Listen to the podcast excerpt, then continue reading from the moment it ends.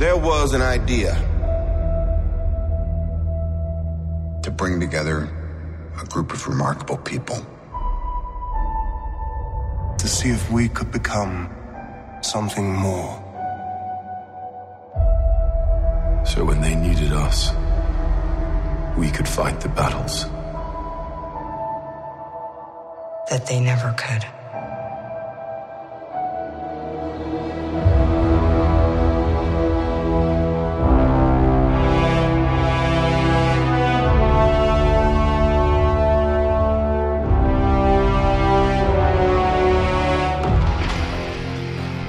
In 2018, the Marvel Cinematic Universe turns 10 years old.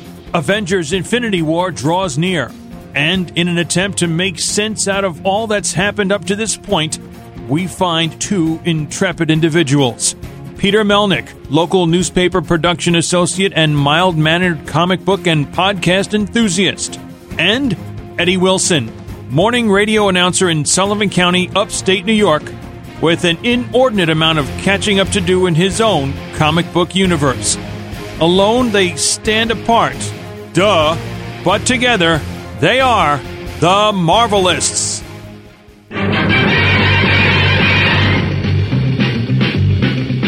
Spider-Man, Spider-Man, does whatever a spider can. Spins a web any size, catches thieves just like flies. Look out, here comes the Spider-Man. Is he strong? Listen, bud, he's got radioactive blood. Can he swing from a thread? Take a look overhead. Hey there, there goes Spider-Man.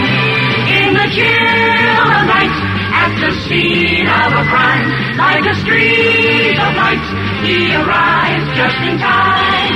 Spider-Man, Spider-Man, friendly neighborhood Spider-Man, welcome fame, he's ignored. Action is his reward to him. Life is a great big up. Wherever there's a hang you'll find a Spider-Man. While attending a demonstration in radiology, student Peter Parker was bitten by a spider which had accidentally been exposed to radioactive rays. Through a miracle of science, Peter soon found that he had gained the arachnid's powers and had, in effect, become a human spider. Stan Lee presents The Amazing Spider Man. Welcome, everyone, to the Marvelists, the Marvel podcast. We're going to go with that, I guess. Marvel podcast. The album art's still going to say MCU podcast, but uh, we'll go from there. Whatever. I'm Peter Melnick. I'm Eddie Wilson. And before we introduce our returning guest, the, we, we got a two timer for the first time. We got a two timer. Woof. But before we get into that, let's get into how people can get a hold of us on them our social medias.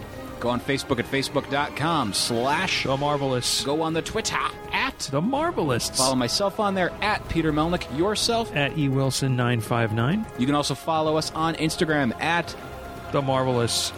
And you can also be able to listen to the show on iTunes. Rate, review, and subscribe. Five star if you are ever so inclined. Let people know that you're listening as well. Share it and let people know again you're listening. We're also available on the Stitcher radio app, available for all iOS and Android devices. Also, if you want to drop us a line, send us an email into our email bag, themarvelists at gmail.com. We will be accepting questions, comments, strongly worded letters. You name it, we'll answer it, whatever we can. So, before we get into our topic matter at hand, we should do something first. Introduce our guest today. Eddie, you do the honors. That would be our returning guest, Charlie Perala. Welcome back. I go by Charles actually on these kind of things. He's so formal. I, I, I well, try. well, You know what? It's a thing. But uh, hello, I'm back, and we are doing Spider-Man: Homecoming. So I'm having a homecoming on the Marvelists show. So we're doing Spider-Man: Homecoming. We're Yeah, having we a knew that. parade, a float, all that Yeah. stuff. Ticker tape. No. I don't know who's going to clean all this up. Firing the re- previous one twice, and then finally putting me in this stage. I'm finally a prom king. Yeah. Finally happened. Better than the Pumpkin King, I suppose. It is. But yeah, so since we are on our road to Infinity War, of course, Infinity War stuff is continuing to come along. They've actually been hiding tickets for the movie behind movie posters, getting Oh. people hyped for this. Because honestly, this is the hot ticket. Like the next couple of weeks, you know. Well, who can access a movie ticket behind a movie poster? Isn't that encased in some, uh, you know? I mean, they probably. I think they have like little uh, movie posters in like you know the urban areas. You know, they have like the ones that are like painted and everything up. You know, oh, okay, sure. And you know, for example, also the people behind Big Apple Comic Con, who we were very fortunate enough to have give us the opportunity to do some interviews at their show as press. We want to say first off, once again, thank you to Mike Carbonero for giving us that opportunity. We actually got some stuff that is going to be used for our Infinity War special. And by the way, Eddie, man, could you believe Infinity War that we just saw, you know, yesterday or the day before? it's still reeling from it. Um, I- I can't say can't- anything about it right now. I can't get over it. I mean, Charlie, what did you think of it? You know, or Charles, what did you think of it? Man, I just go back and forth with the name. Well, uh, That's what happens. you know, no spoilers. That's all I'm going to say. exactly. but someone's dead. Man, Oh, I think it's Glenn. I personally, I think, I think it's that cat. Maybe it's Darth Vader. I don't know. Or you know, I really wish it was Flams Chopson, but I don't think we got that fortunate. No. but yeah, so this week, you know, we're obviously recording this before we all saw Infinity War, but this is our little bit of a. As you hear this, either Captain America and or uh, Iron Man are still alive and or dead. We're just joshing with you. So we don't know what's going Hopefully, on. Flash Thompson's dead. Hopefully. I'll discuss that later. Place your bets. but yeah, I think uh, it's been the coolest thing seeing this happen. And when you all hear this episode, you'll will have known what happened, you know. And it's cool. It's really cool that Marvel has built up something like this, the most ambitious kind of crossover in film history in you know decades, and to see this explode to the extent that it has, it's cool. Yeah, you'll probably know more about it than we will as of this recording. Well, yeah. it's a given. I mean, literally, Robert Downey Jr., when he was filming the movie, did not know the entire script. So when you're having the franchise player not know what's going on in your movie, you're really doing a good job keeping it secret. Yeah. Like I know even with the uh, screen, you know, the uh, So maybe he'll find out he's dead with the rest of us. Uh, probably.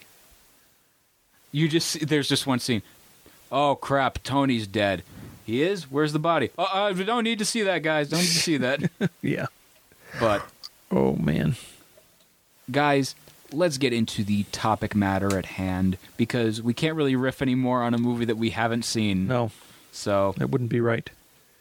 if you haven't seen this movie, message us on Facebook. Let us know how many times you've seen the movie or plan to see the movie. I'm probably realistically going to see it twice that weekend. So, For starters. for start, yeah, four starters. And four stars, yeah, okay. And then for someone like me, Hey, we don't know how many stars we're giving it yet. Mm, no, we do not. All I know, on the other hand, is that my ranking is actually a lot different than it was last time because that number one spot got changed. I don't know if I told you that. No, but I wouldn't be su- wouldn't be surprised. No, no. Yeah, I know. I mean, the resurgence for you with Thor: The Dark World was really amazing. I was, guys, yeah, I got to tell you. underwhelmed, yes. I got to tell you, you know, that nothing villain and just that nothing script, you know, man, great times had by all. but Ether who? exactly, Ether Allen. It's a furniture company. Ether Allen Poe. Oh, Ethereum. nevermore. So, guys, this is the third go at bat of the Spider Man character on the big screen. First off, we had Tobey Maguire. Then we ended up getting. Uncle My Ben. back. Uncle Ben. Wow, what? My back. We had Andrew Garfield. Yeah. And now we have the third one, Tom Holland. And I got to tell you, Hi, everybody. kind it was yeah hey hey everybody because if you notice when he did that in his opening scene during that video you hear the hey everybody just trying to be the coolest thing ever Yeah. that is it just once again shows just how much of a gigantic geek peter parker is and i love him for it but before we really get into talking about scenes like that let's talk about the overall background for this movie that in 2015 i want to say It was. it was revealed that Spider-Man would be coming to the MCU with his own movie, and it would be Spider-Man: Homecoming. And no one, ex- a lot of people actually were just complaining about it at the time. Like, come on, guys, we're really getting another origin story. We're going to be getting another this, another that. We didn't get an origin story, really. No, We, got didn't. a in progress story, and I liked that. And No, I mean, we did we did not get to see Thomas and Martha Wayne die again. I was happy. Well, I mean, I remember when I saw Batman versus Superman for the first time. I was with a friend of mine, and it was opening night. And when they showed uh, Jeffrey Dean Morgan and the other girl from uh, Walking Dead die as Thomas and Martha, I just remember my friend shouting, "Uncle Ben, no!" Wow. and we got some laughs in the theater.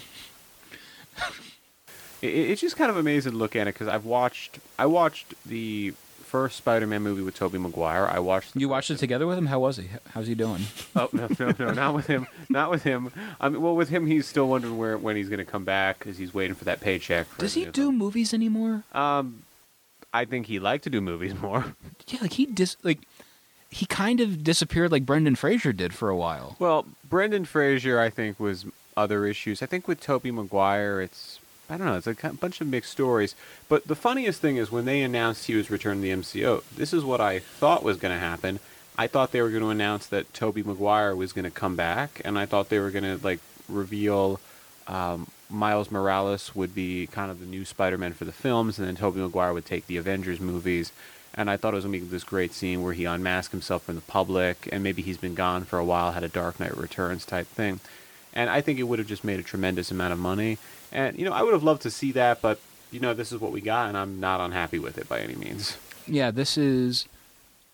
You're going to hear a lot of this from me throughout this uh, review, but it very much reminded me of a John Hughes film to the point where they included a scene from Ferris Bueller's Day Off. Well, a lot of comedic elements in here, and just showing Peter's age My age, I'm 29. and somewhere Peter of you Parker were the fame. same age as the previous Spider-Man. I think actually younger. Probably. But yeah, as you are wont to say, showing his kind of kind of immaturity and him, uh, you know, growing into the character, as well as getting the handle on his million dollar suit. That's just a technological marvel. No pun intended. Yes, it is. Hey, that was a good pun. That's exactly right. Now, I feel one of the things is, you know, like going back to my uh, comparison with the John Hughes stuff, we got that John Hughes esque movie with the soundtrack, you know, the usage of like 1980s pop music in the prom scene. And then, you know, we have, or was it the prom? It was the, or was it Homecoming? It was, yeah, it's Homecoming. The movie's called Homecoming. Of course, it's going to be the Homecoming dance. That Very was a- good. that was a terrible realization for me. I'm like, Works for me. it does. But yeah, I think the idea that it's got that innocence of the kid doesn't know what it's like to be a superhero. He's trying to learn, you know? He wants an assignment, a mission. He wants to go out and do good. Yeah.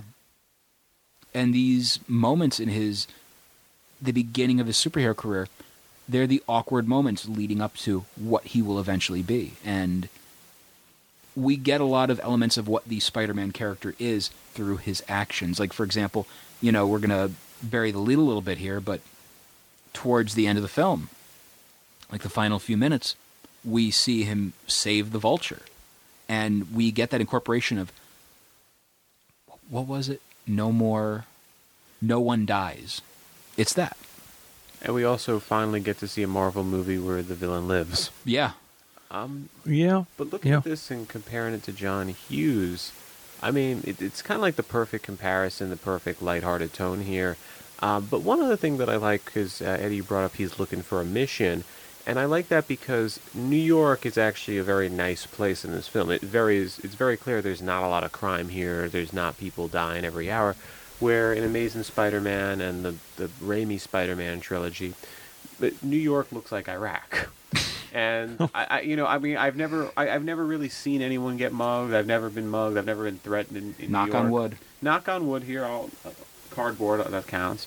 Um, and It's made from a tree. it's made from a tree, and you know, it's something where I felt that uh, it was more realistic because of that, and it makes sense. He's looking for something more exciting than chasing down like a guy who happens to be the pizza man. Something like that. Which, by the way, guys, I got to go to Joe's Pizza in New York City, over in uh, Manhattan, the uh, actual the actual uh, pizzeria that was seen in Spider-Man Two. Oh, very cool. and they even have like little signs that says as seen in Spider hyphen Man, and because you got to respect the hyphen, and they it wa- it was just neat to be in there, and the pizza was really good. that was the answer I was looking that for. That was the end of that anecdote. That, that was that was the question that we all had right there. It was one of the best pizzas I've had in New York City. So Whoa. Yeah. That and Two Bros Pizza. I like Two Bros. What we're getting in this movie is an interpretation of the Peter Parker character that we got bits and pieces of in the Sam Raimi version, not at all in the Andrew Garfield version, but a awkward geekiness to him that, you know, he is he's got the quote unquote training wheels on him, not just the training wheels protocol, but actual training wheels for his character. Well, the training wheels, I think, uh, encompass the origin story being told. It's like people have seen five Spider Man movies already. They get it, they know how it started. So let's pick it up from there.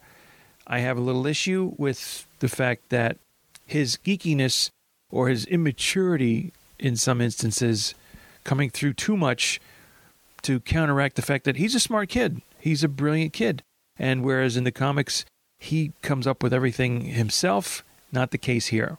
So if there's a major twist, 180 degree thing to it, it's coming under Tony Stark's tutelage and being given a very expensive suit with all the high tech. But the thing is this, you can be as smart as you can be as a kid, but there's still the awkwardness of being a teenager. And Yes. this version of Peter Parker exudes that perfectly. He yes, he's a goof, but you have to balance, you know, that out. And I feel like he this is the best interpretation of that awkwardness of being a teenager. Well, one thing is about uh, how I think they got this right was that you see when it came to the first Spider-Man film, you, you kind of see that like, okay, Peter is like kind of an awkward kid, you get it, but then like he's surrounded by a bunch of high school students, which they are first off they all look like they're 30 years old. They all look like they smoke. They all look like they drink regularly. Many of the girls do not have the physical features of teenagers by any means there. And it just doesn't feel natural because they feel very adjusted. With this, all of the other characters Melissa, um, Ned, Flash, I hate God, I hate him. um, um, no, but they all are very awkward in their own rights as well. Like, there's no, like, he is not the, like, the lame kid. It's just they're all kind of awkward. And what really I think that makes that work is how awkward he is around Tony Stark. Where like I think in the beginning you just It's see that the idolization. you, you just see that video of like him talking on the camera to Peter. He's like he's like just like smiling like politely like holding in enthusiasm. And I thought that was great. And then for just a comment though on the Andrew Garfield Spider-Man, he was kind of like awkward in a different way where he wasn't like a geek, he wasn't awkward. It was more He of was, just that he was cool. he was he was like that guy who just doesn't really like anybody. That was I think his role. I can see that. Yeah. Eddie? Possibly, I can go with that. You know, um, but just with this this Spider-Man, this Peter Parker, if I'm being critical on it, t- in a sense, the geekiness is is approaches a bit of excess. To to not a, maybe not enough street smart stuff, but yeah, he's in there. He does. In fact, I was just trying to think where a a great a, a good or maybe a little bit similar balance between being his age and being a hero comes through and I actually thought of the 1967 cartoon where when he's in that costume his vocal range is deeper it's more authoritative even when he's joking around which is a classic Peter Parker Spider-Man thing and that comes through I think in all versions from 67 to the movies I feel like the the and this one as well The humor though in the or in the uh, 2000s, you know, the Raimi version and not the Andrew Garfield one, but the Raimi version of the character was such a fail on in terms of you know his humor. Like you're out, Gobby, out of your mind. That, that it stunk on ice. You know, Now, one thing complaint I'm going to have here is because I'm looking at this now again, and you bring up Goblin, and this is something I've just noticed. And th- this is just something they had to do, I guess, because this is their third go at Spider Man. But, you know, they don't have the traditional MJ. They do not have Gwen Stacy in there. They have a very young Betty Brant. Well, they're looking for the right eh, Yeah. Gwen with the right neck. No, you know, no. strong oh, neck. man. Oh snap! They don't Sorry. Have, but they Yes. Don't, they don't have Norman Osborn. They don't have Harry Osborn yet. They they like which in the comics. no I Jonah. Yeah, no. the- Well, we can wait for that. I, but uh, maybe they'll bring back the old Jonah. I'd prefer that because I don't. I don't think they'll get another Justice League movie from him. Oh, hey, that's hey, harsh. That's, that's you know, that's that character. That's right. hmm But J.K. Simmons, But when it comes to Just uh, kidding, Simmons. Indeed. you're fired. Yeah, but when it comes to um, this film, though, I kind of wish they could have just brought in, like, they could have made Harry Osborn a student, and but instead we get Ned as the best friend, and um, Who is essentially playing the role of Ganke from the Ultimate Spider-Man comics with uh, Miles Morales. well, I mean, he's playing like, I don't, you know, he has many hats, because the film's right. Well, he's wearing a cowboy hat. We're talking about uh, Ned, right? No, yeah, but then he has like Yeah. then, he, then he has like the the tourist hat that he's wearing in Washington D.C. that we just saw, and like like he's just like a very memorable character. This is a totally new thing, and I mean like a lot of people were like, and I was like looking at the shows, like, they have to give him like the the, the sidekick now, but I really like it because also it doesn't feel like he's so secret on the secret identity thing. It's if you were that age and you had that ability, you would be like, I got to keep this a secret. But yo, I'm gonna tell my best friend. He's got to know. He's got to know. yeah, about there's an outlet for it, and that suits it well, I think, with with Ned. And I'm assuming it's Ned Leeds. Yeah, the- it is. Okay, so we we have that transfer over from would the be original interesting he name. turns into the Hobgoblin. Well, that's yeah, a lot later, and you know, a different physical makeup of the character and so on. Just like you have Betty Brant, who's a student in in that sense, so you're dropping that name in there. MJ comes along later because that's her nickname for. Michelle. Actually, is revealed to be her first name. And so that's where I'm going to argue. Like, some people were like, how dare they do this? How dare they make her MJ? I'm like, we don't know what's going to happen next. that's true. We don't. But my theory on what's going to happen with MJ is Mary Jane, Mary Jane Watson is going to show up, Okay. and it's going to be a battle of two MJs trying to get Peter's affection. I was the original MJ. I was here first. And this is where I'm going to start touching on my discontent for uh, Flash, um, because a lot of people, like uh, my friend Rosh, was like, "Well, you know, do you, do you just dislike the changes because they're a, a different race?" And I'm like, you know, Zendaya playing this Melissa character, if they wanted to make her MJ, you know, I'd be a little bit pissed off if they didn't give her red hair because that's signature to the character. But for Flash, it doesn't have to do with the actor being Indian. I guess they, I mean, Flash Thompson, I've not really heard is the most Indian name, but you know, I they, Exactly. they, could do it. They could do it. Um, they could have made him any race they wanted. But the problem is, Flash is supposed to be like the football quarterback. He's supposed to be muscular. He's supposed to be kind of tall. He's supposed to be like this bully of Peter who actually loves and idolizes Spider-Man. And a chick And- magnet. Yeah, and this character was in every single way a 180 of what I think a really great character was. And in Amazing Spider-Man, it was he was I think one of my favorite characters there because it was perfect. I, they should have just went for a redo of that.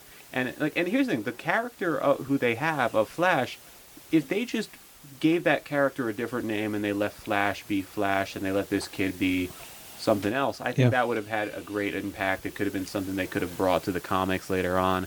They could have brought to cartoons later on. But instead, they just redo a character and make him. And he's not even cool. If there was any kid like running around like that, being like, "I'm DJ Flash," Hey, he's got his dad's car. He's got a way with words, and he, perhaps he's doing well in the social scene also with the girls. So he is cool in a But sense. what would they see in a guy like that? It's like, oh, oh I'm dating DJ Flash, uh, and it's like, it's like He's got money. He's got his dad's car. You know, he's Yeah, but that's that's not even Flash. Flash is supposed to be like not the kinda flash, not the, not the flash that we knew, not that flash either. Right? His hmm dad's kind of like his dad. Not the flaw either. His dad's kind of like a cop who might have like a drinking issue, and this is just kind of like I mean I thought it was just like an insult to the character. Um, the other thing is for Betty Brant though. Did anyone else think there was Gwen Stacy when like they saw it in like the trailer and things like that? I might have if I didn't see her name. Yeah. But I immediately went to okay, that's Betty Brant. Oh, I, I recognize the name. Okay, he's a student Yeah. doing the doing the closed circuit TV in the school. Oh, okay, fine. I mean, she'll probably be the love interest in the next movie if I had to guess, maybe. Uh, Yeah, I, I don't see know. that. or maybe it's just a throwback, or maybe she's the one that's going to bring in the next Jonah.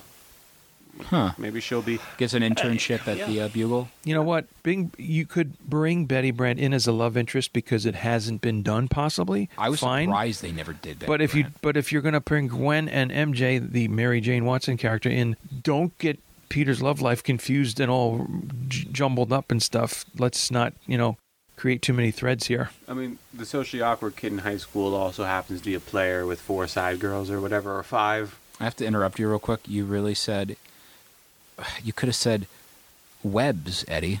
I know, I know that. That's why I was Come seeing on. where that was going to go. More threads make a web. hmm Yeah, damn right. He, he does. He has love webs, not love triangles. That's that's the thing about you know this version of Spider-Man, and I would say like so. We ended. We actually asked questions on our Facebook page, and Tom Bennis of Odd Shaped Panel asked, "Do you think the MCU can hold on to Holland long enough to go into Parker Industries? I think he could be the new Tony Stark, connecting the movies in a web, if you will." If you will, indeed. And, you know, going with the Tom Holland character, I think when we were just talking a little bit about his awkwardness with Tony, you know, where he's like, he's the, you can see the plain idolation. I feel that, yeah, they will hold on to him long enough and he will develop into Is that a word? character. I'm sorry. Is that a word? Idolation? Idolation, or is that idolization? Idol, there's idolation. I'm, I'm just gonna make the point. Is like, do you think they can hold on to Tom Holland long enough? I'm like, I, I you know, he's playing Spider Man. He's in the Avengers. Beforehand, he was like some kid training to be a dancer. I, I, I have a gut feeling they'll be able to keep him in the MCU. I like, I, I look- especially looking at how Tobey Maguire and Andrew Garfield. I, I just see them on milk cartons now. I don't really see them in Yeah. movies anymore. Well, I'm sorry, That'd be a Peter, big- that was just a little grammar point, but but Tom, but to Tom's question now, I hadn't even thought that far ahead of Parker Industries and Pe- and then that immediately reminded me of the Andrew Garfield Spider-Man, where I would have liked to have seen a continuation of the storyline of Peter's parents and keep that going. Uh, so maybe I'm thinking that that version of Spider-Man stopped short and could have kept on that on that track. Well, no. When it comes to Parker Industries, what what kind of technology is he going to work on? That's the big question here. This, the phone. Okay. He had the Parker phone. I mean, he could do web stuff. That's, Come that- on. that's that's a given. That should be before he walks into the operation. Boo.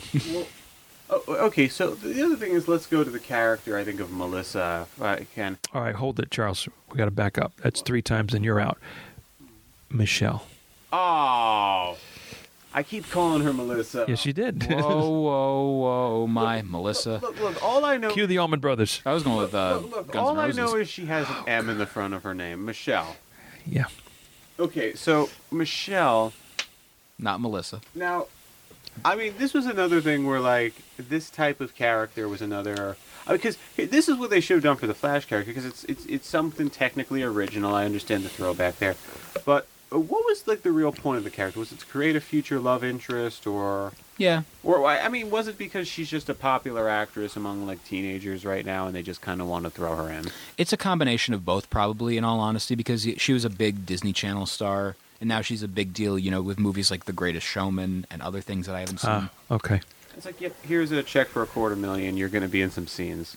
Because I, I thought her character was going to have a bigger role. I, I actually thought she was going to find out Peter's identity towards like the end of the film. Sure, it leaned, it leaned toward that for I- sure. I, I thought I thought the end scene with um, with um, Aunt May, the, the new hot Aunt May. I thought that was going to be uh, Michelle's like walking in instead. Because I, I Yeah. knew like something like that was going to happen, and I. I, I just kind of felt like okay, maybe there's a female who's going to also know, and how is that going to be a relationship change? Because I knew they would never do that with Gwen Stacy or MJ, so I was like, hey, maybe they're going to do that well, here. M- MJ they would, because there have been comics where she's like, "Yeah, I know you're Spider." and they did, they're right, in the movies too. That's one of my all-time favorite not comics. right away. Yeah. Not right away. No, no, that's true. Not right away. But what you know, while we're back going over to Aunt May, the decision to cast Marisa Tomei as Aunt May is still one of the most intriguing casting decisions. And we were talking off mic again. You know, you can listen to our stance about you know Eddie and I's stance during the Civil War episode, but yourself, uh, Charlie, what did you think of the casting of Marisa Tomei in the role of Aunt May? Well, who, who, which fourteen-year-old kid has like an aunt who's a Geriatric. Well, I was going to be more polite and say social security member, um, but like she's she's in her like. Well, here's the thing: in the first Spider-Man trilogy, she easily had the actress who they cast easily had to be over seventy years. Rosemary Harris. Yeah. The second one, I would guess over fifty-five, over sixty. It was definitely more believable. Sally Field. Yeah. Yeah, Sally Field. Sally, actually, Sally Field, I think is sixty-five, right? I'd say she's right about there. Yep. Yeah, so so still a little bit hard to believe. This was definitely more of like, I mean, she reminded me of my aunts. Yeah, So- same here. Yeah, and I think most people she did as well. Uh, for Marisa Tomei as the actress, I also like the kind of they did the Italian thing. It was kind of a good throwback to Queens to some extent, made it feel more realistic. I, I don't know, like, I mean, for the character herself, I thought it was a good supporting role. She had more personality than the other ones. Le- it's less of like chronic dep- Also, she doesn't seem to be going through chronic depression like the other ones are, where every scene you just want to cry. Like this, it's actually with, with this one, it's actually like, like I mean, I, I think it's like they they basically like start off her character by like saying. I don't know how I feel about that that that Mr. Stark guy, and then like or like or where like she's flirting with Tony Stark in Civil War, but then they end it like they the last line we get to see of her so far is what the Yeah. Yeah. And PG thirteen. and they could have used it because when you have a PG thirteen movie, you're allowed one f bomb, and they didn't use Yeah, that. they just used the F part, I think. Yeah, they just go what And the that was- f-? And, and then it, that was boom, and that was just slamming at the end there. and it went into that amazing credit sequence. Oh yes, the the style of the way they they did that was really really cool. It was very hip and very New York City. Like, by the way, what do you guys think her reaction is going to be like five minutes later? Like, because I'm going to a costume party, Aunt May. it's gonna be that. I guarantee. I guarantee. no, it. no, I would, I would. I, I, there was a show that I don't think many people in the audience liked, and I'm going to be pretty damn positive you guys never watched. It was Gilmore Girls. Never saw it. Um, Yeah, so no. just me being your typical uh, heterosexual uh, man. I've I've seen every episode probably twice. And there's this one famous scene where the family is going through like some issues where like they have to just resolve a ton of issues that they've had like there were entire like 30 episodes building up. And it just goes into like a five minute yell track. They film it in a different way than the other thing. And it's just like them going back and forth over like two hours. And I think everyone's had this kind of thing where it's like just yelling for a couple hours. I kind of hope they do something like that where they condense like they condense like that into three minutes. Where it's That'd like be cool. It's him denying it, then that yelling, and then go back and forth, back and forth. There's an interruption like of them eating Chinese food, them yelling again, and then they and then and then and then they walk out like I'm okay with this. in all honesty, that's the thing. We don't really see like you know in the comics, Aunt May. Oh, I hope you're not around that terrible Spider-Man boy. you know, just to that point, and then let's move on from there to the Aunt May point. I'm going to start by saying I am the oldest in this podcast. I have more quote unquote experience, exposure to Spider Man, or at least started that way. Mm. So Don't be exposed to Spider-Man. It was it was canon, I'll say, that Aunt May is a geriatric, a senior citizen. So it, to some people, it's 180 degrees difference to bring it down to the Marisa Tomei age bracket. It was just what you had from the very beginning, from the foundation of Spider-Man. Uncle Ben, Aunt May were old. That's just- it. And it didn't. I don't know if the if it broke down his parents age wise versus the aunt and uncle that were taking care of him. I don't think you ever you didn't get that at least for quite a while. And this is just what you accepted. Now, just like as some of us are accepting a very younger and more attractive looking May character. So I just think that's the example of Stan Lee not knowing. Like he'll write something, and he won't entirely get it. Well, you know what I mean? I like, think it was more of the original Aunt May and Uncle Ben. The reason why they were older was almost to get more sympathy for Peter. It's like, Yeah. he's like living with like his aunt, who's like just an old lady, and I don't think they ever really thought it through. They they never like said, "Oh yeah, he's only like 15, 16. Why does he have like an aunt who's 70?" But oh well.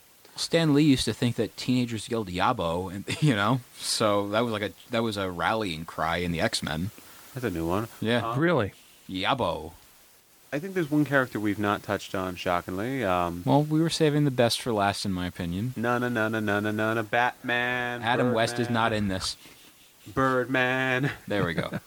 Harvey Birdman, attorney at law. No. Yeah, Michael Keaton. And when I heard about this casting decision, holy crap was I excited. Mm-hmm. Because this was coming off of, you know, off of the recent buzz around him for his portrayal in Birdman. Buzz Bird, that's Yeah. good. And, He got typecast. he, he winged creatures. And, you know, we went from Batman to Birdman to now the Vulture. And He's found his niche or his nest. he.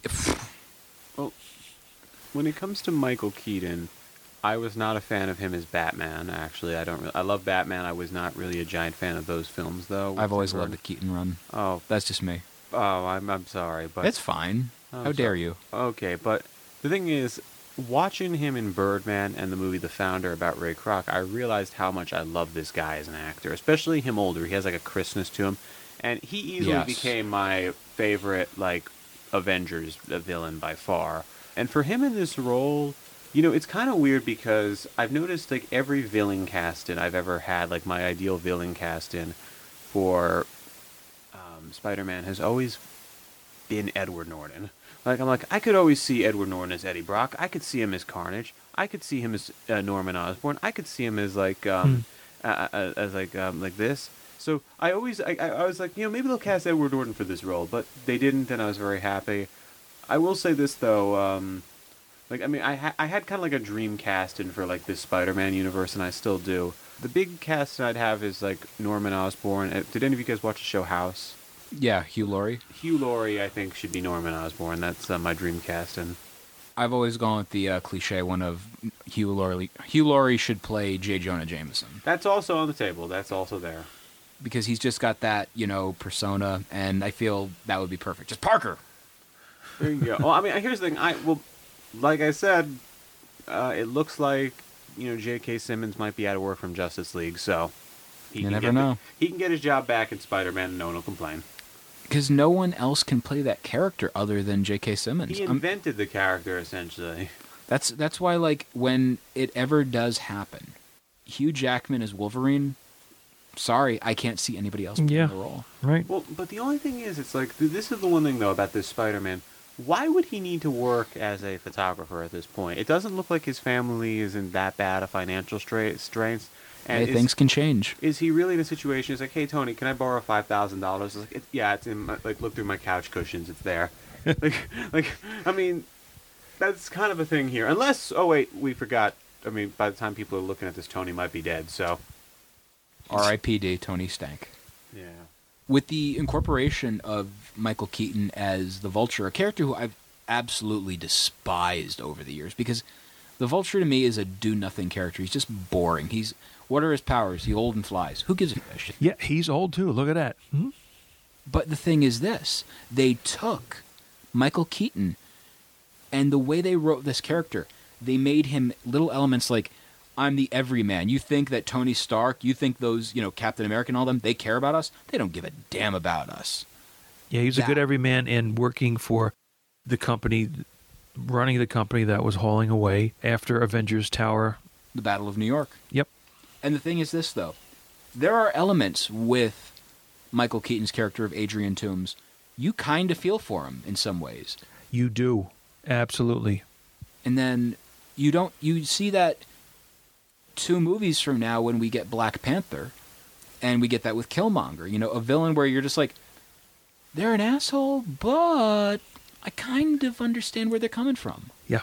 Well, Michael Keaton's character really does remind you of that girl you took to prom's dad. like, Oh, I thought you were saying Michael Keaton's going to remind you of this girl. I'm like, I was like, whoa, Where are we going here Hold on. No, no, no. But like his character is like he like I think like every like there's always that girl you date where she has a dad like Michael Keaton in this film where he's like The gruff. where he's more of like he's like well yeah I, I'd love to do it but I, I unlike you I've got to work a job and it's like it's like well I'm sorry man and like yeah like and you say something to him or maybe I say something to him like yeah what's up dude and he's like this douchebag doing my daughter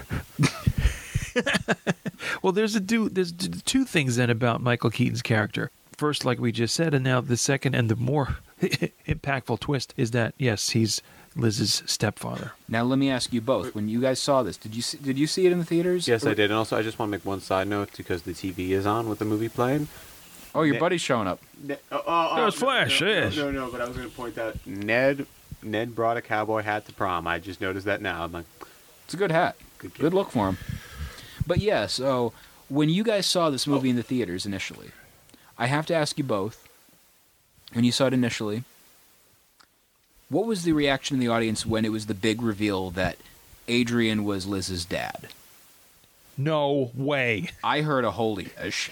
yeah, that too. So, I saw it three days later, so it was not that big of a reaction. I was a little bit confused. I'm like, wait, why is he driving him in the car? Like, I was like, I was like, wait, what happened here? But overall, it was like I. you shouldn't have had to go to the bathroom at that point. Well, Yeah. yeah.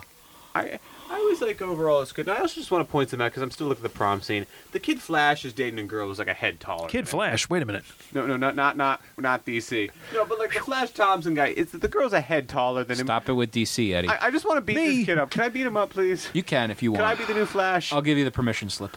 No, I'm like I beat him up. It's like I come into the movie. I'm the new Flash now.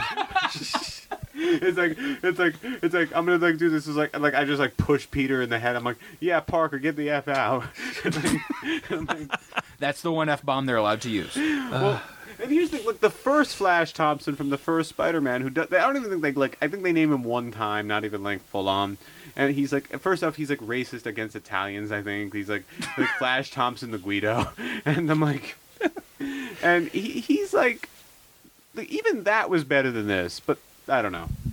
I, I don't know why. I, I've developed a real love for that character over the over the year, like over the years. Like like when I started reading the Spider-Man comics, I'm like, wow, I really feel for this guy. This is awesome. And the show Spectacular Spider-Man, which I wanted to touch on, they do him great too. But, oh. And speaking of things that are great, by the way, people, have you ever considered going on Stitcher.com slash premium and using the promo code Marvelous? Eddie, have you? It's great. Like It you is. said, great things. We've been enjoying it.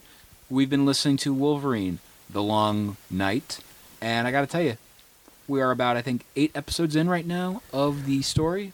Do we know how long that long night will last? I believe it's a twelve e- episode series. I may have asked, but I just forgot. But yeah, when you go on Stitcher.com slash premium and use that promo code, Marvelous. you'll be able to help support the show. And on top of that, guess what? You What? get to listen to Wolverine the Long Night. You get to listen to other shows, commercial free, and all that other good stuff. So, when you sign up, you can cancel at any time. But if you don't want to cancel and you want to keep it going, you will enjoy Stitcher Premium for four ninety nine a month. After your first month. Hell of a bargain, right? Yes, sir. So go to Stitcher.com slash premium and use that promo code at checkout. Marvelous. So now back to the movie, guys. What do you think is the overall impact with the character of Tony Stark on Spider-Man? Because this was again another big deal that you know, oh crap, Robert Downey Jr. is doing this again. He's going to be Iron Man in one more movie. Yes, exactly. And as as teacher for this, he's definitely a presence, and in in different aspects. Meaning he he's there, but he's not there. He's there, but he's not. Flashback cookie. to to to Slattery, yes, but he's there by sending one of his suits, and then he has, is actually Hogan. there and putting giving Happy a decent amount of screen time in this movie, you know, as well but not taking him seriously enough in some respects both Tony Stark and Happy Hogan. And we were asked, you know, what are some of our favorite mom, you know, favorite funny moments in the movie, and that was asked by Darren Heidman on our Facebook page. I would say quite a few of the moments with Happy Hogan, if we're being honest, like just Favreau's, you know, interaction with Tom Holland was perfect. It was very good, yes. I don't know how comedic it was. I think there were other areas. I'm to scan through what I what I took down because I thought there were other interactions like that. I mean, it's just a series, the barrage of questions that Ned in in Peter's room said to Peter, like, "Do you lay eggs? Do you can you spit venom? Uh, can, can you summon an army of spiders?" And that's where they're in a class where the teacher is speaking, and you hear, if you're paying attention, the teacher is saying Sokovia Accords. Yeah. Okay, and then how far can you shoot your webs? So you would You go with those, like the. I I the think that next- was more of a comedic uh, interaction than the Happy Hogan stuff because because Happy was irritated, annoyed, couldn't be bothered. That's Go away was from me, kid! You bother me. That was what he was, was, funny about it. to uh, me. maybe even trying to, to, to belittle Peter and saying you're uh, you're insignificant. Go you know, go someplace else. And, This yourself. was just something that we touched on a little bit before we started filming, but that that class with the math problem, like we were just talking about, I was like, you know, I went to high school, I never had a math problem. Like, like what is with that? Like, you, you, like every movie, and that was really a John Hughes type thing. It's like, yeah, it's like they're like doing this math problem. Complicated math problems. yeah, it's like it's like, when did you ever get this in school? And like, I was in like in seventh grade, like, oh my god, high school's gonna be killer. I I'm would- looking, looking at it like this doesn't exist. I would love to see a movie where they utilize that kind of scene, and you just go, "Oh, look at that big, ma- complicated math problem." Yeah, why is it on the board? We're in English class. right, exactly. Now, I don't know if these are other comedic things or they're just good zinger one liners like Tony saying, Can't you just be a friendly neighborhood Spider Man? And because he's over, uh, where, where, I forgot where he was, India. Brazil maybe, or so, I forgot where, maybe it was India. Yes, okay. A very much warmer climate. Or thank God this place has Wi Fi, otherwise you'd be toast. I feel like also my uh, personally my favorite humorous scene in the whole movie would have to be the scenes you know involving Hannibal Buress and just you know him wheeling out that uh, television and you know he's the gym teacher and playing Captain America PSAs. Sure. And I just love the physical comedy, you know, the visual comedy of your teacher right here, and he points. Captain America points to his right, and Hannibal Buress is on the left side of the TV, and he just politely waves, and goes hi. yeah, right. I like how with this film also it shows like the Avengers having kind of an impact into the world where because it's like the Trump presidency. It's presidency. It's like you know it's here. it's Yeah. like, it's kind of like okay, we got to live with this now. It's it's a very interesting thing, and I mean, I think we have a lot of stuff that happens in these movies that you know, of course it's Marvel, of course you know there's going to be humor in there, but it's you know, it's done in a very great way. Yes, and in many other films like it before, you have that memorable Stan Lee cameo, and it's funny. And it's it's cliche New York, but like old school New York, where it's like literally neighbors yelling to across from each in other. the window. Yeah, because Peter thinks he's helping someone of the owner of a car because it's being carjacked with with one of those low uh, low jacked a slim jim in there. Ooh yeah, the Macho Man. I had a feeling that's what you call it, but that's what it is. Yeah, it's a dual meaning of that. And and among the people in the apartments, I'm working nights. You got could you keep it down? Whatever. And the Stan Lee cameo, don't make me come down to you, punk. And then he's being called, uh, I guess, he has a character name of Gary. Marjorie, how are you? Gary. How's your mother? with that incorporation of that old school style of New York humor. That's perfect. It shows the the history and the culture of New York City, you know? Absolutely. In the back alleys, and and uh, I think you probably even had clothesline hanging with some laundry airing out in the breeze. And then you're going over to the, you know, more metropolitan parts of New York that, you know, are shown throughout the movie. They, you know, certain things. We end up seeing, for example, Avengers Tower. And, you know, on our Facebook page as well, we were asked by Matthew Perry, Facebook user Matthew Perry, who do you think bought Avengers Tower? And guys, I Well, like, the clear answer was uh, Ross Geller. that poor right. kid. Like the clear clear answer was the cast of Friends. Um, so on. I'm sorry. I, when you say Matthew Perry, I'm like, okay, well Chandler, Chandler Bing's got it. but I feel like a lot of people have speculated it will be Norman Osborn and it'll be Oscorp that buys the building. I'm leaning more towards it's being very vague right now, Yeah. but as I've said in the past, we haven't heard anything about a Fantastic Four movie really in the past couple of years. So I feel Constantine Rights sent the rights back over to Marvel. Marvel Studios has a Fantastic Four film rights, you know, whatever. And they're not saying anything. That's why next week I'm calling, or if this episode, when this episode airs, it'll be after Infinity War. But in all honesty, guys, I have a very, very, very weird feeling. And this is a bold prediction. Peter Dinklage, no one knows what his role is. That's there's that too. Yeah. He's in this. Yeah, he's going to be in Infinity War. I have a feeling Peter Dinklage is the Silver Surfer. Oh, good God Almighty! Why? That makes sense. You can do a CGI character with a voice. Think Could about they, could they put his face on it? Maybe. No, I don't, I don't think they're going to do that. I think it's just going to be like a straight up CGI character. Oh, oh, oh. No, I mean, for Peter Dinklage, you know, I was actually not even thinking because I did not know he was in this film. That that's a, I mean, could it be that he's going to No, actually, I have no idea at this Yeah. point. Like, I, I- Some people have speculated Pip the Troll. Others have speculated maybe you know even Adam Warlock. I'm Jeez. going. I was more actually with, going to leave with Adam Warlock if I had to think about that. I'm going with the Silver Surfer, and the reason I bring up Silver Surfer and all that is because I feel the Fantastic Four are going to buy Stark Tower. Well, what I think, I mean, I'm kind of still leaning on the Oscorp thing just because they showed it in Spider-Man. Um, It I makes mean- sense. and also they have the Oscorp Tower. Like it would, that that's definitely the safety card. I think the reason why they didn't explicitly say that was just to keep the Fantastic Four thing open. Yeah, Uh, when when it comes to Fantastic Four, though, and just like that whole future with it, I mean, there's no way to do Phase Four without Fantastic Four. yeah.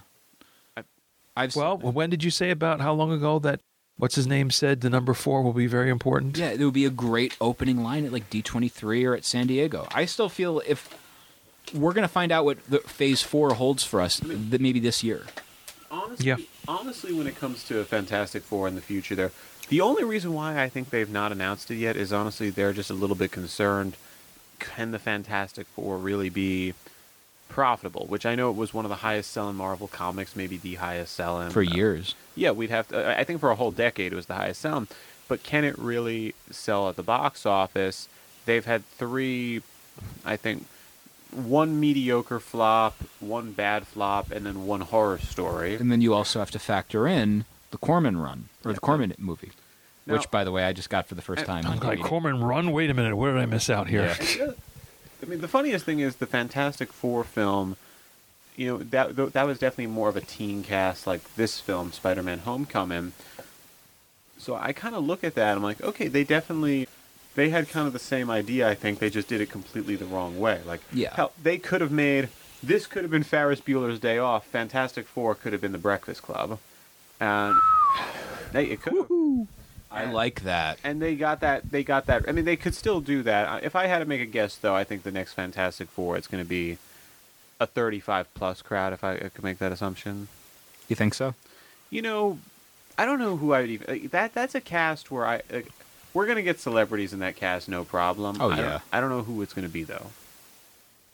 Eddie? There was speculation of a couple characters. I thought already we even saw mock-ups or some potential uh, picture of of Reed Richards. I thought, and I forgot the character's the actor's name.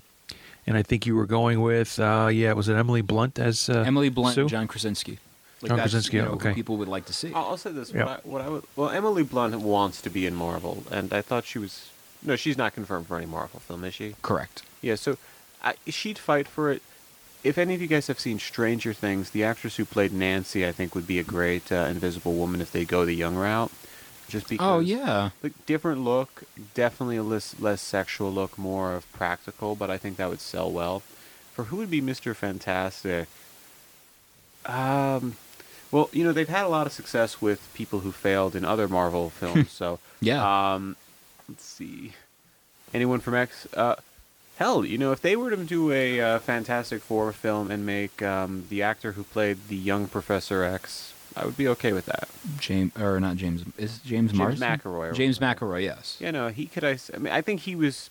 But the problem is that was too good of a film. I think they that's too attached. But yeah. one could Yeah, I totally agree. Well, you had a thought. I think uh, was it the same person or I think it Denzel some- Washington? Yes, Hey, it that's could right. work. So you say. No, It could work. So yeah, no. Well, who would play Doctor Doom? That Because let's face it, that's the one that's going to be the moneymaker. yeah. I, And if they kill him off in the first film, I'll never watch a Marvel film again. Oh, Mads Mikkelsen. jeez.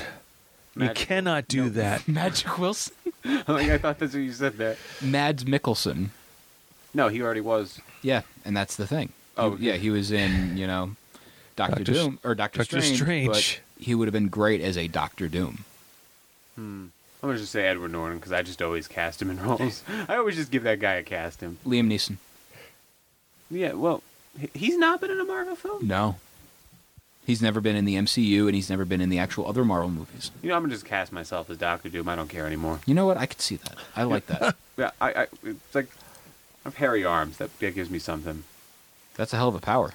Yeah, I know. Well, I mean, to be fair, I mean, he's not supposed to have powers really. For Like a hairy back? I got a hairy back. That's my mutant I, I don't. power. I don't have that power, th- thankfully. You're lucky. Yeah, no. But With wait- great power comes Great warmth. shaving. Damn, you're good. anyway, but no, no, actually, Insulation. Doctor Doom, he does not have any powers, correct? correct. He's just a mad genius who you know has a horribly discarded face. Ah, yeah. The film's really ruined that. But uh, going back to Spider-Man, though. It's a good thing. So actually, you know, one question I have, like, who, which, which, if there was, there will be a sequel to this film, and we don't Oh, know. most definitely. Well, of course, with Spider-Man: Homecoming, it's already, I think, in production or pre-production. Well, look, when you've got 576 possible web shooter combinations, Yeah. there better be a sequel. But, Yeah. but, but this is a question I have for you guys. So we don't know the fate of Tony Stark. We will buy. Actually, we still won't because there's going to be another Avengers a year later. But what do you guys for the sequel? I don't know if I want to see the the Stark Spider-Man bromance or or. I like seeing the Spider-Man Tony Stark relationship. But I don't know if I want to just see that again. I'd like to maybe see how he reacts with another Avenger. Like, for example, I would like to see him in Doctor Strange, like where Doctor Strange has to play a similar role, similar role in the next Spider-Man film. And I think the working title for one of the next Spider-Man films is Spider-Man Dimensions. That- That was a fan. That was a Oh, fan was a made fan- post. Yeah, Oh, why are the fan made posters so good? that's the thing. I I saw like a whole like it was a dream version of Phase Four, and Spider-Man Dimensions was one of it. And I'm Oh. just like, ooh, this is cool because like they they continued the 1980s love for the Thor after Ragnarok. So it was like a neon pink logo. Ay, ay, It was ay. so cool looking. Well, the other relationship that I was thinking of in talking about the Tony Stark Peter Parker one was the relationship that started between Doctor Strange and Thor Right. in consultation in that in that respect. Which we'll be saving for next week. Yes, exactly for Thor Ragnarok. But but in e- even yeah, and, but even you know the comedy aspect that I'm thinking of in the Captain America video when they're in detention and Cap comes out with "So your body's changing." Believe me, I know how that feels. That was just a one line that just came out of like, "Whoa, hey Cap, out what do you?" field. Yeah, exactly. And then of course we Out get to it. Sally we get to it at the end. Yeah, Sally's left field. hmm And the fact that just like the beginning, and that was a good, a the good, very good thing about this S- Spider-Man: Homecoming movie was it starting with with Peter recording everything he's doing Yeah, the little from that from that perspective and so on, and then you get the enhanced suit that he wears, and Karen, as it is called, records everything Peter sees. What was it called? The the, the baby, The baby monitor, monitor. protocol. So many protocols in this. It was like the the uh, unlocking the costume's full potential, the training wheels protocol, where he Peter felt kind of uh, insulted, like, "Oh man, really?" You know. I mean, in all honesty, the character is a kid, and you know he's going to make dumb decisions as a kid because he's not that, he doesn't have that level Yeah. of maturity yet. The the criminal interrogation protocol. And I feel so when you just said the tr- criminal interrogation protocol, we're introduced to a character who is the uncle of Miles Morales, and he brings up Miles in passing. Like you have to be, uh, you know, not a hardcore fan, but like a fan of the Spider-Man mythos. And when you hear, "I have to take care, I have to make sure my nephew is safe," and you're like, "Wait, but what's that guy's name?" Yeah, I'd have to go back for that Oh. part. Yeah. Yeah, it's For me, I look at that and I'm like, it kind of gives hope because I don't think I said this while recording, but I said this to you earlier. I don't want to see another a new Spider-Man for 15 years. Like not not a new Spider-Man movie. I want to see a lot more of those. Right. But I don't want to see a new origin, a new cast, new things like that. I just want them to finally grow it where we see a guy go from a teenager and see him become Parker Industries. We see him have like an apprentice. Like we see him become Tony Stark. That's what I really want here. Yeah. And I'm hoping that they actually are looking at it. I think Marvel realistically wants to just not. I, I don't think Marvel will ever really do a reboot of this universe. not at all. And I'm hoping that this is something where in the year 2030 or the year 2035 we could see the Miles Morales Spider-Man movie. And I think we're probably going to get some cross-dimension stuff or something like that beforehand, but I hope we get to wait 10, 15 years and see it. I I, ho- I, I don't want this to be like because I mean I, I know there's going to be the animated film that they're going to do, but Which but I'm excited for, to be completely honest. Yeah, but let's that face movie it. looks gorgeous. let's face it, you're in a minority there. I mean, and not that like not that like it's the comic community is looking forward to it. The public, the common people are not. Yeah, because they're ex- they're thinking it's going to be an origin story again. It's going to be oh another Spider-Man movie. You know, I think they also just it's. I I feel like they're going to take it like I mean, because for I saw the tra- the trailer. It looks out. insane. I saw it. It looked good. The problem was though, it's like, you know, I think at this point, like people have two connotations of anita- animated superhero films. One is it's going to be overly serious and not meant for kids. Thank you, DC, for that. and then number two is it's going to be Lego Batman. That was a movie, man. When I saw that movie, I thought it was okay, and like my opinion on that has changed like a lot since. Like I like it less and less with each, you know, retrospect. You know, It was a cash in. Granted, I think it did better at the box office than Justice League. So, Mo- most things unfortunately unfortunately did. Well, the movie It was done on a budget of 35 million and it made 750 million at the box office. This was done on a budget with marketing of 350 million and did 650 million at the box office. So, Good job, DC. Yoo-hoo. And that, like again, when I when I say things like that, I want to see DC succeed. You know, you can't you can't blame them. I You don't know, want Ben Affleck to get more money. I like Affleck. No, I like He him was the bomb in personally, Phantom but I don't want him as Batman. Why why do you say that? You know, it's just like he's that kid. You think it's a good kid, but you don't want him dating your daughter. Oh, jeez.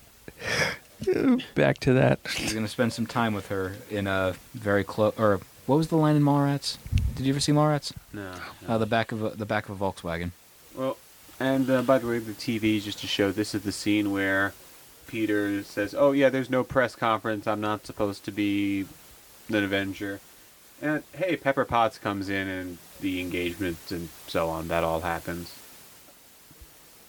War's about to happen, yeah. and we see the return of Pepper Potts in this movie, and this was where I felt like, wow, that whole story thread involving her from Civil War. Well, that was for nothing. She's back. it's right. It kind of makes me question how much the directors actually see of of these films because it's like you, you know you look at like you I would at- say quite a bit. really Yeah, I say that because of the fact. Look at how they do with the Star Wars movies. Everything has the story group. There's a Marvel story group. There's gotta be. But that's way more singular, and also like I, I like the Han Solo film is going to have nothing to do with these films. These are all like direct continuity, one after another. And oh, now they show the cool suit. I want to see what it does. You'll have to wait. Yeah, you, well, No, you already saw the movie. Remember? Oh yeah, we already saw the movie. Man, that whole thing where it can shoot nukes out. I was surprised it could make you know frozen yogurt. Yeah, no. That was the best part of the movie, That- and it was just delicious. But it was it was a really really cheap plug for that frozen yogurt place in Middletown by us. You know, Froyo. Hoopla. Hoopla. No, no, no. it was, Hoopla. uh, uh, well, then it was like I don't know, but I don't know. And, I don't know. uh, you know, it's like, at this point, it's just kind of well. That's actually one small complaint I'll have about these films, though, because I like one thing I loved about uh, Andrew Garfield Spider Man is how it like you get to see him in the creative process of design and stuff. I don't really like how it's like he just outsourced everything to Tony Stark. I wish he could have made his own modifications and shown his intelligence. The thing is this: he could show that. I understand that, but from a you know standpoint of he's a 15 year old kid, he's not going to know how to make like a good enough costume. Or just that he doesn't have the budget to. That's the thing. Yes. He's li- So- as we were introduced to him in uh, Civil War, he was literally stealing computers out of a dumpster. Yeah. So No. And um, uh, when, oh, by the way, just because I guess this film is wrapping up right now, what do you expect his role to be in Infinity War? And I guess everybody here already saw it, including us. But what do you think the role is? Oh my God, he's dead. No. I think it's going to be. No. I think so. Once again, we preface this: we have not seen the movie yet because we're recording this episode on the seventeenth of April, less than ten days away from the movie, and what I think it's going to be with Spider-Man. And again, you know, this will be a fun little thing for you people at home to listen to after you know you see the movie. Yeah. But I feel what he's what is he going to be? He's going to be this is Tony's hey training wheels are off kid show me what you can do. I think it's going to be that. Oh, Okay. they're going to put yeah. that line in. Yeah. I- I'll bet you are anything off. that line in. Yeah. Mm-hmm. because in the trailers and in the commercials he's been fighting Thanos. You know, that would actually mm-hmm. be if if if he does die, that would be a perfect line, like a closing line for him, like he's with Peter as he's about to go, and he says, "That's it, train wheels are off, kid." Um, I mean, I, I'm hoping Infinity War is a little bit more serious than this film. I would anticipate it's going to be a super Hero movie. a, a, a an excessively serious with subject matter as such. There can be some comedy and some little, bit- and I bet you Thanos could get away with a couple of lines for sure. And it'd be uh, you know funny, but but serious undertones in there as well. I don't know the relevance of of uh, Happy going through loading out Tony's old Hulkbuster armor the prototype for Cap's new shield and and the me the me Thor's magic belt. I, I, mean, honestly, I feel that scene was in there. It's we don't know what it's going to be, but it's going to be something big, you know. And that's the thing, you know. There's so much that will be coming in the future with these movies, and you know, you go on our Facebook page, and one of the questions asked was by former guest co-host Patricio Raballo, "Do you think we will ever see the black costume again?" For example, like you know, things pertain to the future, and I feel yes, in Venom. yeah, but will it be connected to this? They're saying no, it's not. And when you see the trailer, they have the old school or the original Marvel Studios opening, whereas this one has the whole completely different thing. It says Marvel Studios. That just said Marvel. Yeah. Uh, you know what? To preserve possibly continuity or to not confuse people, the black costume had its appearance. It's done. It's moved on. You have the Venom character of its own being, its own entity. And that's what it is now. There's no more black costume. And while we're talking about Venom, David Owen on our Facebook page asks, "Do you think Venom will reference the MCU since the Sony Marvel universe is adjunct to the MCU?" Why not? That'd be a no-brainer. Deadpool t- th- th- I I think there'll be a Deadpool type joke to that. I can see that. Yeah. Like there'll be like, uh, "Don't make my costume green," or CGI. Yeah. I think yeah, I think it'll be something like that, which it'll be a one and done thing if the Tom Holland cameo isn't actually going to happen. Well, I think that for the Venom movie, you know, I think it's just a failsafe for them in case this. Well, first off, I think this is what they wanted to do with Andrew Garfield. Like, I mean, to be honest with you, they might reveal that this film is still canon to the Garfield universe because there's nothing that. Re- I-, I doubt. Will there be lasagna? Why not? I mean, uh, Will they hate Mondays? yeah, why not? Will there be Nermals getting sent off to Abu Dhabi? Why not? Wow, Three for Will three. John find love? The thing is, though, I'm No, he wondering won't. because Marvel has the rights to do like because the, the the contract they signed, they can put Venom in their universe and ignore this universe. Yeah. And there's no real planning on that. And I, I, I would be willing to guess Bob Iger behind the scenes is not very happy here about this. But hey, that's the deal He, they signed. he probably hates Stan Lee. In all honesty. well, Bob Iger. Oh well. Well, here's the thing. Also, you know, going with weird decisions, but Manny Durant on our Facebook page asks, "Would you ever turn Peter into Man Spider Give me a clue on that man spider. when he had the multiple arms?" Yeah, I remember that, but was he? That's what he was called then, huh? I guess in Yeah. that in that time period. Yeah, he had uh, four extra arms, I think, But would you do that? possibly, and that would hopefully be just a temporary thing. And that, if I remember, the comic book storyline had to do with Morbius, the living vampire, I feel like in they there as well. and Morbius, I believe, is getting his own movie as well, Oh, look at that. Okay, which will once again not be tied to these movies, probably. yeah, possibly, right? But yeah, now also final question that we're going to be asked is by Scott Bandla. Do you think the wacky timeline established in this movie by saying that it takes place eight years after Avengers, knowing that Guardians of the Galaxy takes place in 2014, is going to be retconned into some semblance of sense with the Time Stone? Uh, that's getting deep. Um, No, they're they're just going to ignore it. It's it's, kind of the uh, yeah, mystery science theater uh, approach. Just prote- uh, just repeat to yourself, it's just a movie. I should really just relax. It's going to be that. to be yeah, honest. yeah, okay. Some people, because I just, I, I've not really read the articles explaining it, but I do know people have complained saying this messes up the timeline. And I'm like, I, I saw it. It makes sense to me. Yeah. The timeline's messed up the most in the X Men movies. You Ask know, Deadpool. nothing, nothing. McAvoy or Stewart. No, but here's the thing. I still prefer the X Men movies to the Avengers movies. Really? With the timeline mistakes.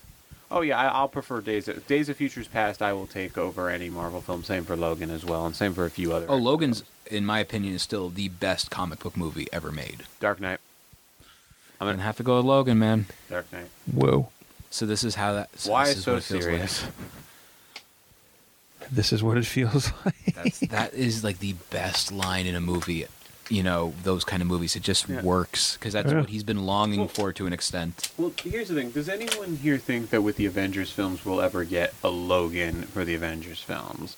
Like something where it's a character coming to the end, like the prime is over. We might be getting that with Infinity War. To be honest, like that would be you know I know. I think I think we'll get that when the Marvel films, like the money is starting to dry up a little bit.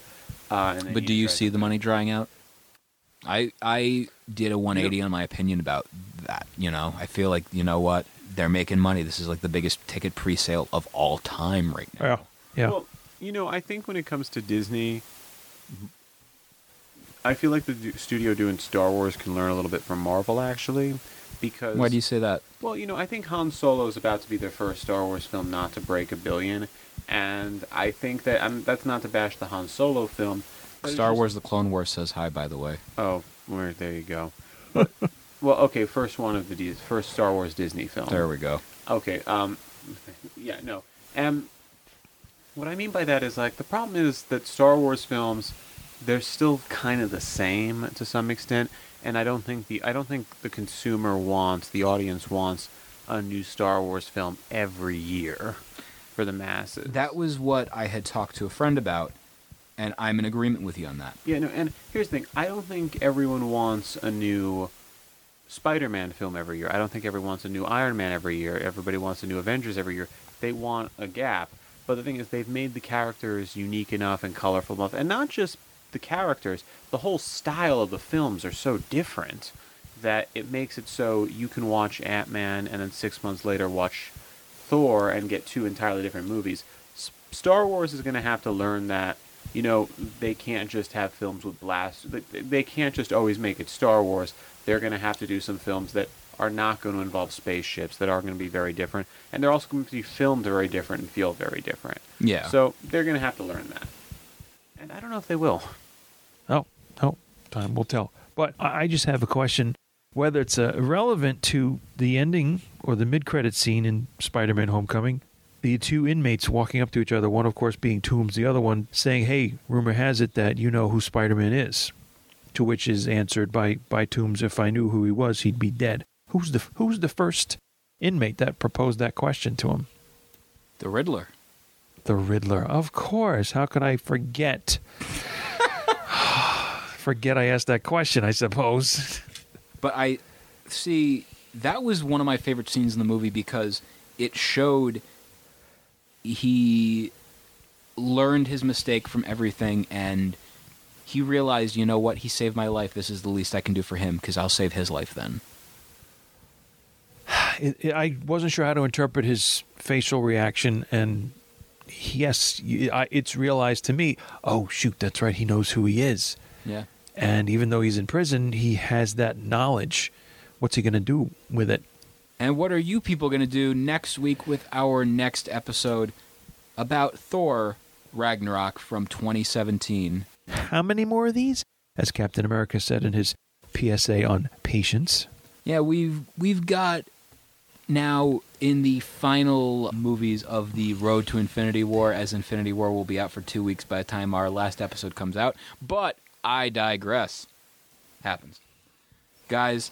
So what I want to do is now talk about what we thought about the movie overall and.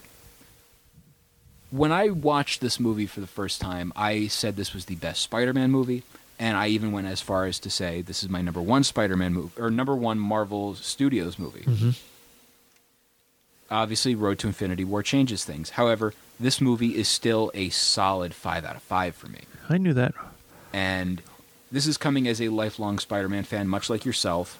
You know, seeing the, this character portrayed on the big screen in the way he was portrayed, perfect. We got the Queen's accent. We got the not that Queen's accent, Eddie. Oh, the Queen. Thank I- you, Peter. I was waiting for my entrance. Now I can die happy.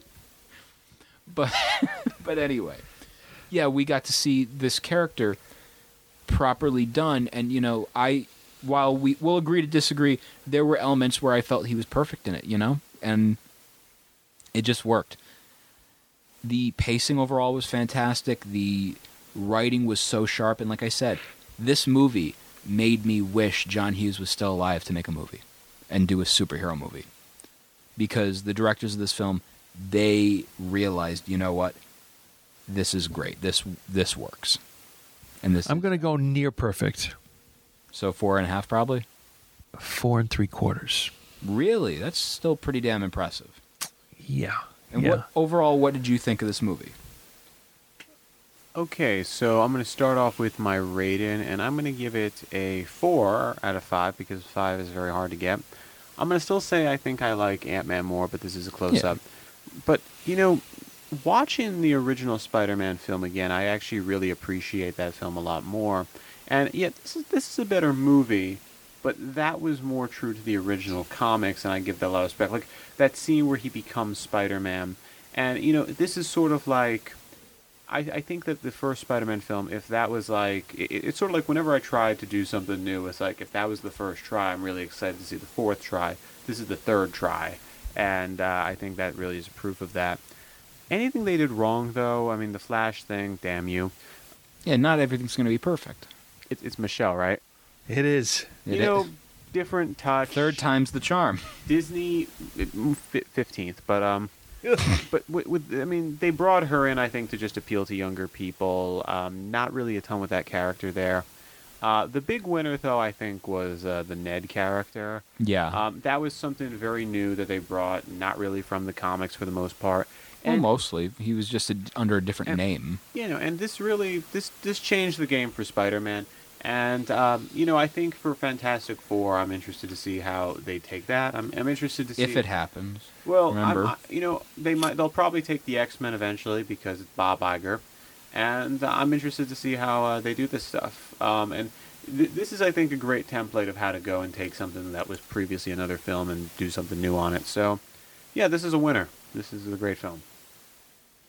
Now, let's do our rankings. Charles, first up, you'll do because you don't have the whole ranking set for yourself. But top three, what are they again? The first Avengers film. Okay, I'm gonna put Ant Man in there, and I'm gonna put this in there. I'll go with mine and I'll rapid fire it. We got number 15, Thor the Dark World. Number 14, Iron Man 3. Number 13, The Incredible Hulk. Number 12, Iron Man 2. Number 11, Captain America, The First Avenger. Number 10, Avengers Age of Ultron. Number 9, Avengers, or Avengers Assembled in the UK. Number 8, Thor. Number 7, Iron Man. Number 6, Captain America. Number 5, Doctor Strange. Number 4, Captain America the Winter Soldier. Tied for number 3, Ant Man and Guardians of the Galaxy. Number 2, brand new Spider Man Homecoming. And my number 1, Guardians of the Galaxy Volume 2. Eddie, Nice. let's go with the pyramid. Yeah, well, a couple of uh, maybe quick points that uh, that were in there as well. Um, again, the, the the humor interaction with Tony still on point with his his quips, his one liners and stuff. Uh, don't do anything I would do. God, I sound like my dad. Don't do anything I wouldn't do. Exactly. And even the premise in the beginning of, hey, look what happened eight years after, you know, Avengers Tower went down, and there's some Chitauri or alien tech that Language. gets Eddie. into gets into the wrong hands or different hands and what could happen there. So I think it was a good offshoot tangent. So was the introduction of the Spider-Man villain, the Shocker, and even the who the we kind of glossed over, but in all honesty, he was just an ancillary character. That's really about it. He was just there. and they kill him off. Yes, it's true. But the original Shocker in this movie did even have sort of the clothing and the color scheme. I think it was brown and yellow of a sort. you know what I just noticed? We always bring Charlie on in the movies where there's a gruesome death, like the way they kill Shocker, like the way they kill that guy in Ant Man. Have you oh noticed yes, that? to a little bit of goop. Oh yeah, there's a lot of death with me. I'm not good that way. Must be your thing. I don't know. Well, I mean, the other thing I'm just going to bring up here is when are we going going to get the Howard the Duck movie? Because that's what I'm waiting for now. I want one. s- I want one more than I want working legs in old age. I'm just saying that now. I think a really good Howard the Duck movie could work, and if anybody can do it, it's going to be James Gunn. Working legs in old age. Let's find. Let's have him talk to Talia Tele, the collector, and go back to his. Which maybe we have to go a few years later for him rebuilding his collection and his space space for for that, and then we'll have Howard supervising the repairs, perhaps. Now, Eddie, what's the pyramid looking like? I want to hear the pyramid. Okay.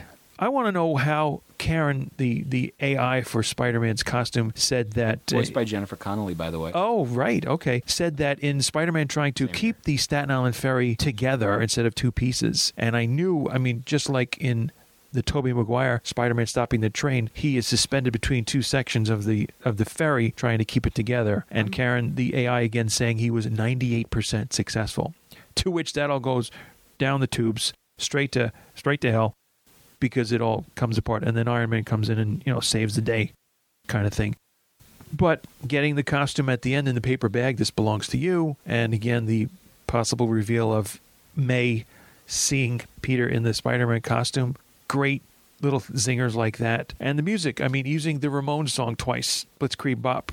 That was perfect, and that was it. Represented that you know, I think I feel like plenty of decades of New York City were represented. You have the you know the 1940s, 50s with that Stan Lee scene of you know the older neighbors. You have the 1970s punk scene represented. You have the you know the hipsterish now you know with the end credit scene.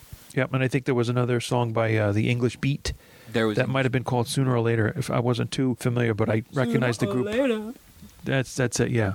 yeah. That's the one. Okay. The other thing that I noted, but I couldn't even on a pause read the whole thing, was when Vulture got all wrapped up, tied up, Tangled up webbed up, tangled up in blue. Tangled up in blue. Mm. How does it feel? Mm.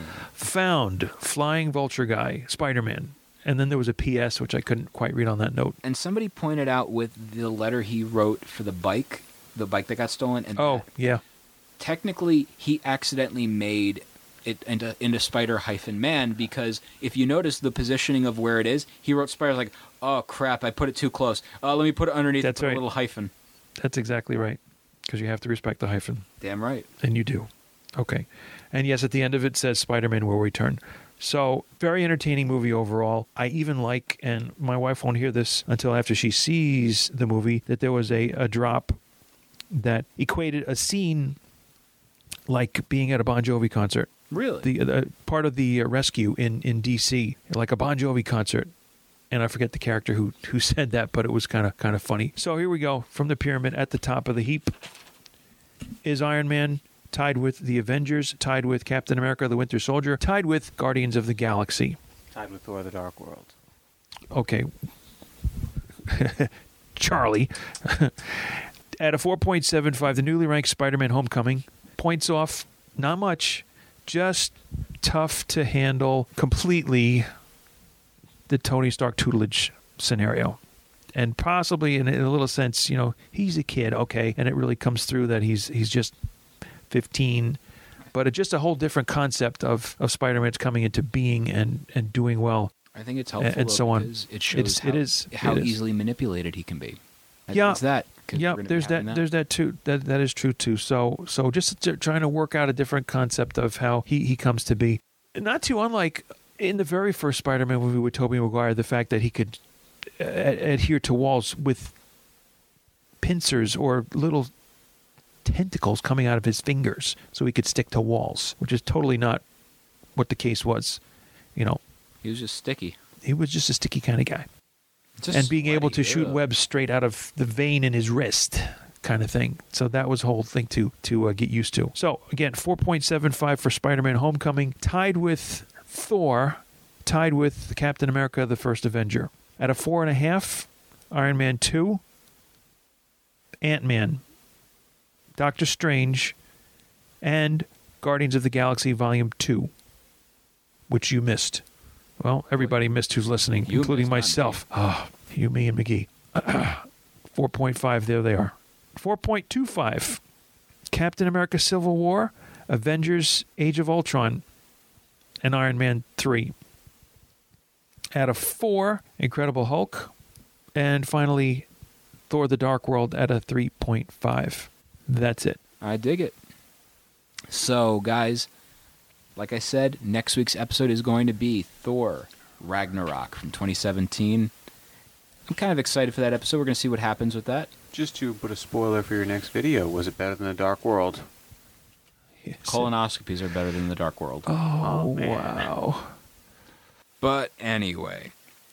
So before we go, let's see how people can get a hold of us on social media. How? Go on Facebook.com slash. The Marvelists. Go on the Twitter at. The Marvelists. Go on Twitter and follow myself at Peter Melnick. Yourself. At E Wilson 959. You can also find us on every email bag, themarvelists at gmail. Dot com. You can also rate, review, subscribe, and share on iTunes. Five star if you're ever so interested in doing so. Share on social media. Let people know you're listening. Also, go on iTunes. Also, go with the Stitcher Radio app to listen to us. Available for all iOS and Android devices. And be sure to use that promo code when you go to Stitcher.com slash premium. The promo code Marvelists. Right, Eddie? Right, Peter. you get a free one month of Stitcher Premium. And after that, if you want to stay on, it's $4.99 a month. Cancel any time you want. I'm just nodding politely to Eddie right now. How nice of you. But yeah, also, we want to say a major thank you to Charles for returning to the show. Always fun to be on, and I have no Spider-Man puns. No, um, I'm gonna. uh, I'm, I'm always happy to sling back here. There we go. Lame. um, I don't know. Um, I still I still put more personality personality into that than Andrew Garfield did. You did. All right, Wow. Me. But Charles, before you go, how can people get a hold of you on them our social medias? Twitter and Instagram, Charles A. Peralo, P E R A L O. And if you can't spell Charles, I don't want you following me. Exactly. Thwip. So, for Peter Melnick, I'm Peter Melnick. I'm Charles Peralo. I'm Eddie Wilson. Excelsior.